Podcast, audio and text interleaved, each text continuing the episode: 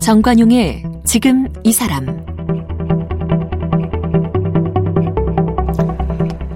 여러분 안녕하십니까 정관용입니다. 이 일제 강제징용 피해자들에게 지옥섬이라고 불렸던 군함도 지난 2015년 유네스코 세계유산에 등재가 됐는데 그때 조건부였습니다. 일본 정부가 이 강제 노역 그 역사적 사실을 인정하고 희생자를 기리는 조치를 약속한다 이런 조건부로 유네스코 세계유산에 등재가 됐는데 그런데 최근에 문을 연 전시센터 어디에서도 이 강제 노역이란 표현은 찾아볼 수가 없습니다. 그래서 우리 정부까지 나서서 일본이 약속을 어겼으니까 이 고남도를 비롯한 일본의 근대 산업 시설 23곳에 대한 세계유산 지정 취소를 요구해야 한다. 이런 목소리가 나오고 있는데 정말 이게 가능할 것인지 우리는 어떻게 대처하는 것이 현명할지 경희대학교 김민철 교수와 함께 이야기 나누겠습니다. 경희대학교 후마니타스 칼리지의 김민철 교수 어서 오십시오. 네, 안녕하세요. 네. 어, 군함도 이렇게 생긴 게 멀리서 보면 군함처럼 생겼다 해서 군함도죠? 예, 예. 근데 섬 이름은 하시마 섬인데 그죠? 예, 그걸 계속 이제 메이지 이후에 증축을 해 가면서 옆에 이제 성에다 이제 방벽을 쌓으니까 나중에 보니까 군함처럼 음. 보이게 됐죠. 섬이 되게 작, 작죠? 조그맣죠? 예, 조그맣습니다. 뭐 도는데 한 2, 뭐 30분이면 다 돌 수 있으니까요. 그렇게 조그만 섬인데 지하에 뭐가 그렇게 많이 묻혀 있었던 거예요? 지하에 이제 해저 탄광이 그 발굴이 된 발견이 된 거죠. 음. 메이지 시기에. 근데 그 군함 하지마 탄광하고 그다음에 그 건너편에 더 큰 다카시마 탄광이 또 있습니다. 그러니까 두 개의 해저 탄광이 거대한 하나의 탄광 바다 속에 예. 예, 있던 거죠. 예. 거기에 이제 그 탄광의 탄을 캐는 노동자들의 뭐 주거 이런 예. 것들을 위해서 그 섬의 건물들을 빼고 짓다 보니까 예, 예. 그 건물들이 들어선 모양이 멀리서 보면 군함처럼 보이더라 이런 거죠. 음, 이제 뭐 그, 그렇게 설명드릴 수 있습니다. 이제 건물은 음. 일본에서 최초로 이제 아파트가 들어섰다고 할 네, 하는 네. 건데 에, 아무래도 확장을 하다 보니까 방벽을 이제 똑바로 세워야 되지 않겠습니까? 그전에는 음. 그냥 완만한 섬이었는데 음. 그러니까 거기에 다시 이제 아파트들이 들어서니까 전체적으로 군함처럼 그렇게 보이게 된 거죠. 지하 몇 미터까지 파도로 들어갔죠? 지하 뭐 그 자료에 따르면은 뭐 한 1, 뭐 1km 정도까지 내려갔다고 하는데 1000미터. 왜냐하면 이제 계속 그 저기 탄을 캐내는 게 부족하니까 음. 더 밑으로 계속 내려간 거죠. 네. 네. 네. 근데 실제 뭐 그렇게까지 내려가지는 않았던 것 같아요. 네. 음. 우리 몇 명 정도가 거기 강제징용 당했어요? 기록이 좀 있나요? 지금까지 확인된 이제 자료만 가지고 따지면은 이렇게 그 자료가 지금까지 보여지는 거니까 음, 거기에 한 뭐 2천 명 정도 어, 거기에 동원되었던 사람들은 근데 이제 또그 옆에 탄광에 동원되었던 사람들 조금 더 많고 더, 더 탄전이 크니까 근데 그거는 뭐 일 그 미쓰비시가 내놓은 자료만 가지고 이야기를 하는 거기 때문에 그보다 더 있을 수도 있죠. 음. 정확한 자료가 없는 거죠. 간단히 예, 말하면. 그렇죠. 예, 예. 음. 지금까지 공개된 것만 가지고 저희들이 이야기를 하는 거니까. 네. 강제징용 그리고 거기서 좀 인권 유린, 인권 탄압 이런 것들도 좀 자행이 됐죠.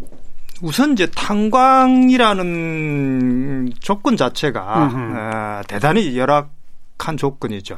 우리 보통 뭐 탄광에서 일한다면 예전에는 뭐 인생 막장이다 이런 표현들 하는데 예. 예. 어, 일본도 역시 마찬가지고 그다음에 이제 그거를 그냥 정기적인 그러니까 정규적인 임금 노동자보다도 이른바 이제 청부제 형태로 음. 일종의 십장이 뭐 10명, 20명을 데리고 다니면서 그 조직하고 이제 탄광이 계약을 해 가지고 전체 금액을 주는 거죠. 예, 그럼 예. 이 십장이 사실은 그 조원들을 거의 뭐 일종의 야구자 조직처럼 운영했던 때도 있었으니까 이게 음. 30년대까지 그랬으니까 음. 그래서 실제 그 탄광에서 그 뭐 폭력이나 뭐 이런 것들이 일상적으로 뭐 있었다고 이야기를 하죠. 그 네. 일본인 네. 경우도 그렇습니다. 네. 목숨을 잃은 경우도 어, 그거는 이제 도망가다 잡혔을 경우에는 어. 그렇게 이제 구타 고문 때문에 죽은 경우도 이제 가끔 있고 대부분은 어, 탄광에 이제 낙반 사고나 가스로 음. 폭발 이런 거로 인한 그 사망자들이 많죠. 네.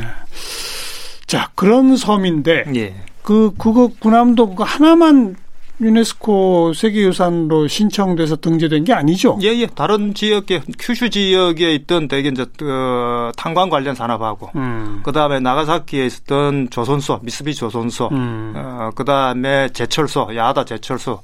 일본의 근대 산업의 핵심인 이제 석탄과 철강 그 두 개를 축으로 해서 등재를 했는데 그 하나 이제 이해할 수 없는 거는 그 쇼카 쇼조쿠라고 하는 교육기관이 있습니다. 사설 예. 학원인데 예. 그 사설 학원을 설립한 사람이 이제 요시다 쇼인이라고 하는 일본의 아, 일종의 뭐 천황제주의의 그런 상징적인 인물 중에 음. 한 명이죠. 근데 이 사람이 뭘 주장했냐면 이른바 정한론을 주장했습니다. 예, 예. 일본이 외서로부터 침략을 받지 않기 위해서는 조선을 정부를 해서 조선을 일본의 앞마당으로 만들어야 한다. 음. 아, 이걸 일찍부터 주장했죠. 그, 그것 때문에 감옥을 가기도 하고 뭐 죽기도 했는데 그 요시다 쇼인이 만든 학원에 소위 이제 일본 메이지 유신의 저, 저 중심 인물들이 많이 들어가 있죠. 예, 예. 그래서 그거는 산업주산이라 이야기하기에는 음. 맞지가 않는 거죠. 음. 어, 근데 이제 그거는 아베 총리가 자신이 굉장히 그 요시다 쇼인을 존경하기 때문에 그걸 어. 무리하게 그걸 집어넣는 것 어. 그런 케이스죠.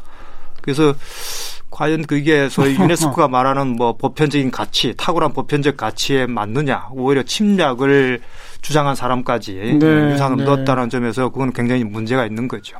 아무튼 스물 몇 군데 산업 관련된 시설들 예, 예. 그리고 그 학원까지 예, 예. 포함해서 예. 어 근데 그 유네스코에서 이걸 저 등재를 할까 말까 할 때 좀 논란이 컸죠. 예, 사실 그 그렇게 놀, 처음에 논란 되지는 않았는데 제가 2000 그러니까 15년에 등재가 됐으니까 2014년 겨울에 일본을 가서 신문을 보니까 이미 그냥 신문에서는 등재가 돼 있는 거로 거의 기정사실화 돼 있었어요. 어. 예, 그래서 그걸 그렇게 보고 있을 수 없다 생각해서 2015년 봄에 예. 예 이제 연구자들하고 모여가지고 이 각 산업유산에 어떤 역사가 있는지 음. 특히 이제 저희들 한국인이니까 한국인이나 중국인의 그런 강제 노동의 역사, 어두운 역사가 있다라는 거를 피해자들 증언을 그 가지고 그걸 다 이제 영역을 해서 당신 당신 이제 23개국 개원국에게 다 보냈죠. 네, 다 네. 발송하고 네. 그다음에 유럽의 이제 과거 피해자 단체들 유대인의 피해를 받았던 단체들도 이제 공동으로 보조를 하면서 그걸 그냥 그대로 등재해서는 안 된다. 음. 그게 어두운 역사가 있기 때문에 그걸 같이 에, 그걸 다뤄야 되냐, 되는 게 아니냐. 그래야 그게 유네스코 정신에도 맞지 않느냐. 그렇죠. 예, 그렇게 이제 그게 강력하게 한테 문제 제기가 된게 회원국들 마음을 좀 움직였던 거죠. 음. 원래는 이제 유네스코라는 게 지금도 너무 많이 이제 정치화돼 있어가지고 네, 네. 그 우리가 생각하는 일반적인 그런 조직보다는 대단히 이제 정치적이죠. 각국의 이해관계에 따라 얽히기 때문에 음. 제 3국 입장에서는 보면은 그냥 이건 한국과 일본의 두 내션, 네이션이 그냥 두 나라 국가가 서로 싸우는 걸 수 있거든요. 그래서 그렇게 접근하는 거는 그 소위 다른 나라들을 설득하기 어렵기 때문에 강제 노동이라는 인권의 문제를 가지고 아 그걸 제기, 제기했고 또 뭐 그 강제 노동뿐만 아니라 이제 중국인 같은 경우는 포로로 온 사람들도 있고 예, 예. 또 이제 거기에는 또 일본인 노동자들의 역사도 있지 않겠습니까? 그렇죠. 뭐 여성 어. 노동이나 아동 노동이나 이런 것들이 그 유산에 포함돼야 된다. 음. 이제 그런 걸 강력하게 제기를 했고 그거를 회원국들이 수용을 했다고 뭐 수용을 해서 이제 그래서 일본한테 요구를 한 거고 그렇죠. 등재는 시켜주는데 음. 이게 좀 조건부라는 말은 조금 정확하지는 않습니다. 왜냐하면 권고니까. 권고. 예, 권고니까 아. 안 들어도 강제할 방법은 없어요. 아하. 예, 다만 에, 그 당시를 아베 총리로서는 전혀 예상하지 못했던 강제노동 문제가 갑자기 전국 그전 세계적인 이제 국제 이슈로 된 거죠. 한국에서 음. 문제를 제기함으로 인해 가지고. 어, 그래서 이제 회원국들이 에, 그게 굉장히 이제 설득이 있기 때문에 대신에 예, 예. 전체 full history를 여기에 담아라 그렇게 요구를 했고 어, 당시 사토 구니 대사가 총회석상에서 어, 그걸 그렇게 하겠다라고 음. 어, 공식적으로 네, 발표를 했죠. 음. 물론 이제 그 다음 날 하루 만에 일본 정부가 그걸 뒤집었긴 했습니다만. 하루 만에? 예, 예. 그 다음날 뭐라고 그랬는데요? 그 이제 관방 장관이 그런 강제 노동은 없었다. 아. 어, 이제 그렇게 이제 부정하고 나오, 어, 나온 거죠. 네. 그 현장의 이야기하고 그 다음에 일본 본부 이야기, 물론 이제 등재가 되고 났으니까 예, 예. 뭐 그렇게 했는지는 모르겠지만은 어, 아니 그럴 마음이 없었던 거죠. 그러네요. 뭐, 예, 예.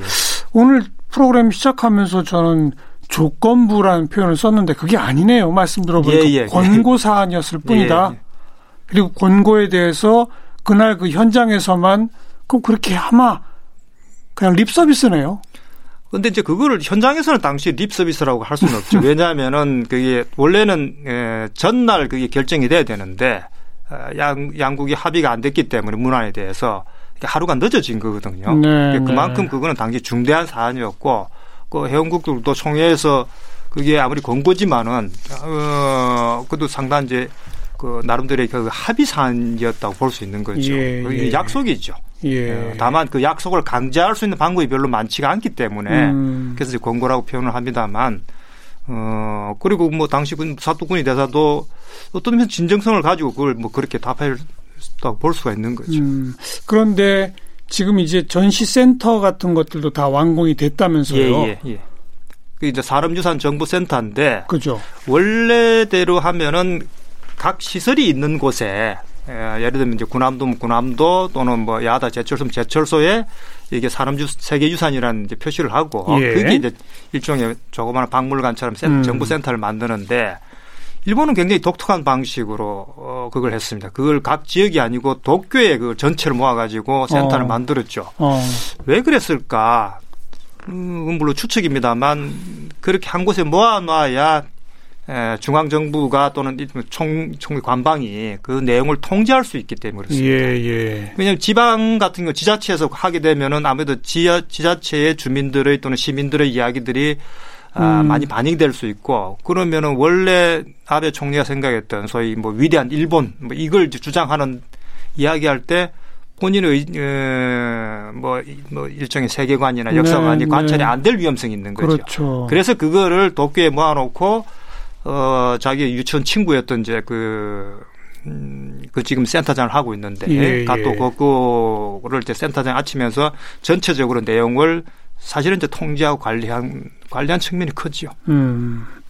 지자체별로 있으면 또 지자체 단체장이 선거 때마다 바뀌면 어떻게 될지도 모르고 예 그, 그런 것까지도 신경을 쓴 지역, 예, 지역 주민들의 그런 역사에 대한 이야기들도 예. 강하게 이제 반영돼 있으니까 예. 특히 어, 미개 탄광 같은 경우는 그래도 그 지역에서 시민운동을 한 분들의 그 이야기들이 많이 그 역사에는 좀 반영이 됐었거든요. 음. 근데 그런 것들이 이 센터에는 전혀 지금 반영되어 있지 못한 거죠. 강제 노역 뭐 이런 내용이 전혀 없다는 거죠? 그건 전혀 없습니다. 네. 그거는 이미 뭐 그렇게 대충 예측을 했었는데 음. 에, 이제 강제 이게 산업유산 문제와 더불어서 이 그 대법원 한국의 대법원 판결이 이 두 문제가 같이 이제 결합이 되면서 강제 노동 문제가 국제적인 이제 문제가 되지 않았습니까? 예, 예. 그래서 저희들이 추측하건데 그럼 일본은 우선 했던 그 크게 이제 두 가지 전략을 펼 거다. 하나는 이제 국제법상으로 그 강제 노동이 아니다라는 그런 이제 국제법 논쟁을 가지고 갈 것이고 두 번째는 강제 노동 자체를 아예 예, 사실 자체를 부정하는 형태로 여론전을 펼칠 것이다. 예, 예. 근데 거기서 한 걸음 더 나아간 거죠. 어, 거기서 더 나아간 게 뭐냐면 한국이 거짓말하고 있다라는. 계속 지금 그런 식으로 음. 메시지를 내고 있으니까. 네, 어, 네. 그래서 이건 어떤 면에서는 이제 제2차 가해에 해당한다. 단순히 역사적 사실을 어, 은폐하거나 숨기는 게 아니고 오히려 음. 한국이 거짓말하는 나라라고 지금 그 국제적으로 뭐 계속 적극적으로 지금 관이나 민에선 어, 그런 홍보 활동을 하고 있습니다. 음. 그런데 무슨 이제 그 전시관의 내용을 보니까 유네스코 회의석상에서 자기들이 다짐했던 예. 내용이 반영되지 않았다. 이거는 유네스코 회원국들도 다 알고 있을 거 아닙니까? 알고 있죠. 그럼 이제 왜 그, 그, 물론 권고긴 하지만 예, 예. 하겠다고 해놓은 걸 실천하지 않는 것을 문제 제기할 수 있고 그에 따라서 문화유산 등재를 취소해달라고 말할 수도 있는 거 아닐까요? 어, 다른 나라들이 그걸 취소를 요구하기는 쉽지 않을 겁니다. 음. 어, 뭐 우선 그게 유네스코 자체가 굉장히 정치적이기 때문에 굳이 두 나라의 갈등에 다른 나라가 어느 편을 들어주기는 쉽지 않은 측면도 있고 산업유산이 등 취소된 경우는 극히 이제 예외적인 경우입니다. 왜냐하면 그 유산 자체가 물리적으로 파괴됐을 경우에 음. 예, 그런 경우 이제 지금까지 한두 번 정도 있었는데 그렇지 않고는 취소를 시키지는 않고 있죠. 네. 그래서 그런 정치적 이유와 그 다음에 유산이 가지고 있는 성격 때문에 어, 사실상 취소는 어, 거의 좀 어렵지 않은가. 우리가 요구해도 예, 그냥 우리 이제 요구 요구는 할 수 있지만은 어. 다른 나라들이 그거를 그렇게 받아들이지는 않을 겁니다. 예. 음. 그다음에 이제 그 유산 자체가 어 분명히 하여튼 인간의 노력에 의해서 산업 유산이라는 측면도 있으니까 그건 부정할 수가 없는 거죠. 네. 예, 그거는 뭐 정근대에서 건대로 넘어오면서 동아시아에서 그런 어, 산업 시설을 만들어서 그게 비록 이제 침략에 동원됐다 하더라도 어, 또 한편 뭐 인간의 노력의 결과이기 때문에 그 자체는 이제 부정할 수는 없습니다. 음, 음. 그건 모든 유산이 가지고 있는 사실 양면성을 다 가지고 있는 거죠. 어떤 유산이든 그게 그 좋은 면이 있지만은 예, 또 어떤 예. 역사들이 있지 않습니까? 예. 수많은 사람들의 그 노동자들의 땀과 피와 눈물들이 들어 있는데 그런 것들이 제 대부분 잘 사실은 유산을 보여주고 있지 않죠. 음. 그런 측면은 어떤 의미에서는 이 유네스코가 좀 근본적으로 이 문제를 다시 좀 돌아봐야 되는 그런 게 아닌가 하는 생각을 합니다. 게다가 일본이 유네스코 회원국 가운데 회비를 제일 15% 정도 지금 내고 있는 걸로 알고 있습니다. 두 번째라면서요? 예, 예. 중국 다음으로 이제 음. 내고 있는데 음. 그래서 그 위안부 그 기록물 등재 때문에 한참 시끄러웠을 때 일본이 그 돈을 이제 안 내고 버텼죠. 음. 예. 그래서 실제 지금 유네스코는 그냥 상징 거의 좀 상징적인 수준이지 않을까 하는 그런 비판도 있습니다. 음. 이런 저런 여건을 따져 보면 이걸 뭐 취소시켜 달라고 우리가 아무리 노력을 해도 어렵겠다 이런 예, 예. 판단이신잖아요. 예, 예. 그럼 우리는 우리가 할 수 있는 일은 뭡니까? 어떻게 해야 합니까? 예, 우선 이제 그뭐두 가지 측면인데 음. 이건 이제 그 일본을 설득하는 문제도 있지만은 국제적인 압력 압박이 중요하거든요. 그렇죠. 그럼 이제 예. 국제 사회를 설득해야 되, 는 문제가 있고 어, 그 국제사회를 설득하려면은, 예, 거기에 이 유, 그 산이라는 것이 가지고 있는 어떤 보편성들을 좀 더 강조할 필요가 있는 거죠. 그래서 그게 단지 한국의 강제, 한국인들의 강제노동 문제가 아니고, 그게 중국인들도 있고, 연합도, 연합군 포로나 일본의 그런 그 어떤 역사들도 네. 담겨져 있기 때문에, 네. 그거를, 에, 거기에 담아라. 어, 그래야만 유산이 가지고 있는 음. 어떤 보편성들을 좀더 예, 다른 나라들한테 아, 그거 의미가 있겠, 있겠다. 이제 이렇게 이제 보여지는 단지 그냥 우리가 주장하기 때문에 일본과 주장한 그러니까 서로 다투면은 제3자들은 역시 그냥 두 나라 사이 갈등인데 알아서 해결해라 음. 이렇게 이제 되거든요. 그래서 그런 좀 전략적인 측면에서 볼 때 단순한 그런 뭐 취소가 아니고 거기에 가능하면은 어, 사람들의 이야기까지 또 실, 담도록 해라. 그렇게 요구하는 것이 또 효과적이지 않는가. 그리고 2018년에 유네스코도 그 2017년에 이제 일본이 보고서를 냈는데 보고 해석 전략 보고서를 보니까 이건 좀 조금 문제가 있다. 음. 그래서 이제 두 가지를 이야기했습니다. 하나는 유산이 어떤 그 full history를 전체 역사를 담을 수 있는 모델이 될 수 있으면 좋겠다. 그 다음에 이제 관계자들과의 대화를 촉진한다. 음. 그러면 그 관계자라는 거는 우리가 일반적으로 생각하면 그 문제를 제기했던 사람들, 그 또는 그 끌려갔던 피해자들이나 피해자 유족들, 또는 일본에서 그 문제를 제기하고 있는 시민사회들 예, 이런 예. 것들이 포함이 돼야 될 것인데 예. 일본은 굉장히 일본식으로 해석했습니다. 그 관계자는 그냥 그 유산을 등재하는 사람들을 관계자라고만 생각한 거예요. 음. 그러니까 그냥 하여튼 그 일본식 해석 방식인데 하여튼 굉장히 독특하죠.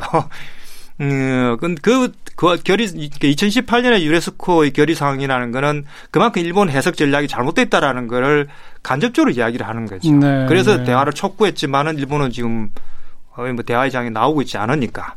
어, 근데 그거는 이제 그걸 저희들은 조금 더 적극적으로 수용할 필요가 있다. 왜냐하면은 그러면은 관계자의 어떤 하나의 전문가 그룹이든 피해자 음. 그룹이든 참여해서 좋다. 그럼 당신들이 그럼 군함도에 살았던 사람들의 이야기를 거기에 센터에다가 증언을 전시하고 있다라면은 그 증언도 사실은 강제노동 문제를 부정할 수 있는 증언이 아니에요. 왜냐하면 예, 예. 당시 12살, 13살 뭐 어린애들이니까 음. 본인들이 강제노동 현, 탄광에 들어가지는 않았지 않습니까?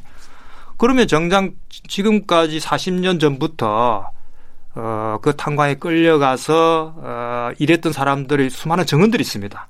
대표적으로 어, 일본에 뭐 살고 계셨, 돌아가셨는데 14살에 끌려갔던 서정우 씨 같은 경우는 일찍부터 일본에, 일본 사회 그 문제를 제기를 했거든요. 아. 한국에 계신 분은 이제 최장섭 할아버지 같은 경우도 역시 14살에 그 끌려갔습니다. 예, 예. 그러면 그 사람들이 남긴 기록과 증언들이 음. 어, 최소한 기계적으로라도 거기에 같이 들어가야 되는 거 아니겠습니까? 네, 네. 그, 그 내용들은 아예 완전히 배제되어 있으니까. 음. 그것은 그러면 이제 저희들은 적어도 그런 내용까지 그 해석은 판단은 관람한 사람들이 하더라도 그걸 당연히 넣는 게 그게 올바르지 않느냐. 이제 그런 운동을 이제 일본 사회와 그 다음에 이제 다른 국제 사회에 예, 좀 예. 호소하는 것이 좀 더 효과적이지 않겠느냐 그런 생각을 하고 있습니다. 등재 취소가 아니라 예, 예. 제대로 기록을 좀 남겨라. 예, 그렇죠. 그게 뭐 음. 좋든 싫든 그 우리가 안고 가야 될 유산이라면은 예. 예 그래야 그걸 일본 일본 시민들도 설득을 할 수 있고 일본 사람들도 아 저건 바꿔야 된다라고 이야기하는 어, 그런 목소리들 낼 수 있죠. 다만 한국에서 그냥 반대한다 그러면은 그냥 어, 되돌아오는 건 그냥 한국 때리기밖에 없으니까. 음, 예, 음. 그러니까 일종의 이제 반일 감정과 반한 감정이 서로 부딪히면은 어, 해결되지 않는 지점들이 많죠.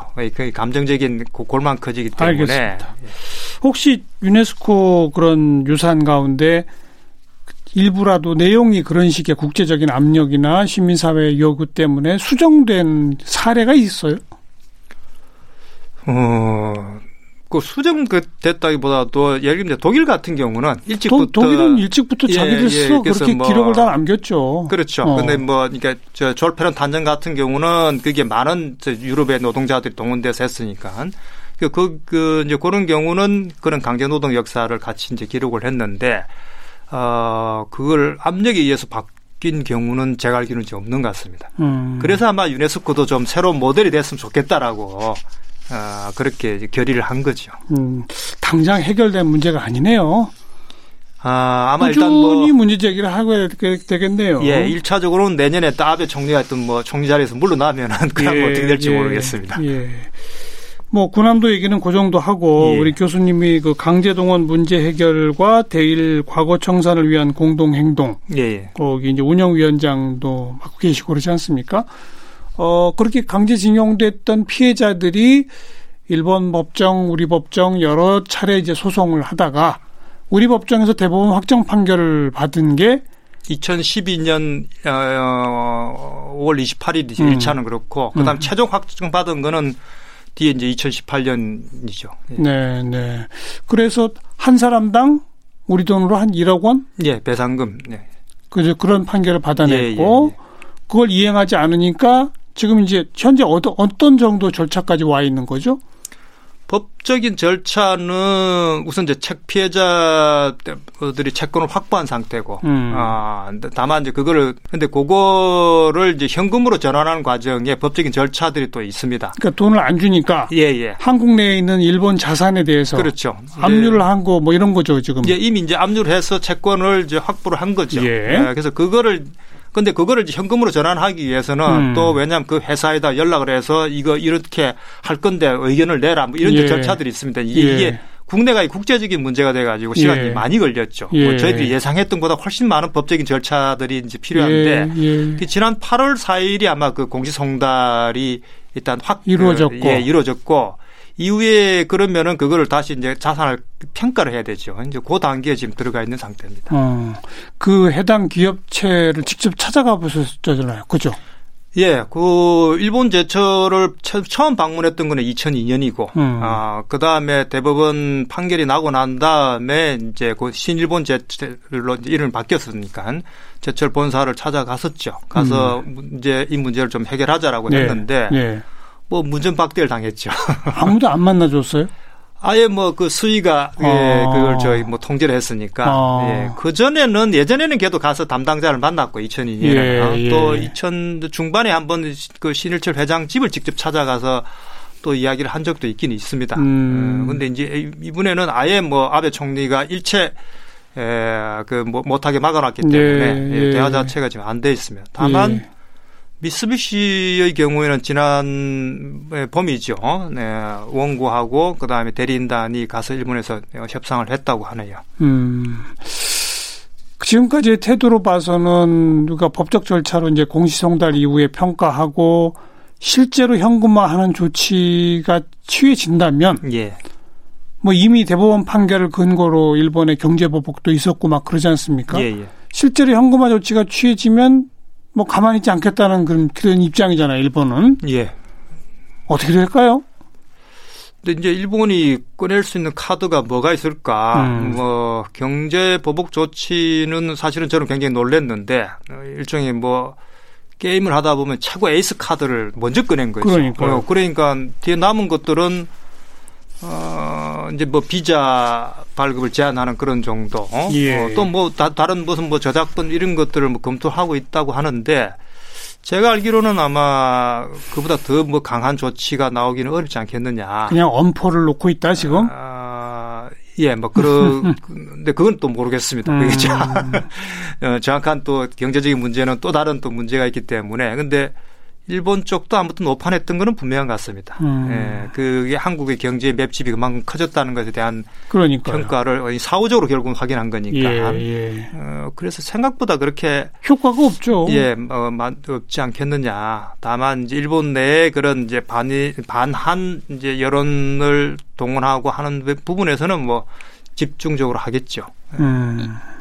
법적 절차를 충실히 따라간다고 치면 진짜 현금화까지 돼서 원고들한테 돈이 넘어가게 되는 게 언제쯤이라고 예상하면 될까요? 그거는 앞으로도 몇 년 걸립니까 어떻게 됩니까? 뭐 그렇지는 않은데요. 어. 지금 대리인단하고 계속 뭐 그런 문제를 이제 상의를 하고 있는데 음. 대리인단도 자신 있게 말은 못하죠. 이게 뭐 6개월이 걸릴지 내년 초 봄까지 갈지 어, 하여튼 최대한 빨리 처리를 해야 되니까. 네. 네 왜냐하면 그건 당장 원고분들 나이가 워낙 뭐 연로하시기 그렇죠. 때문에. 어.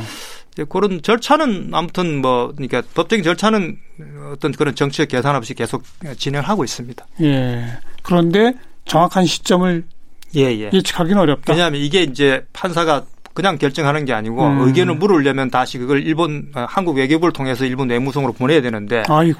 거기에 이제 되게 기본적으로 두, 두세 달 걸리거든요. 진짜 복잡하네요. 네, 그런데 두 달 보냈는데 답변이 없으면은 다시 이제 보내야 되니까. 예, 예. 이런 것들이 저희들이 예상하지 못했던 그런 시간들이 이제 많이 걸렸죠.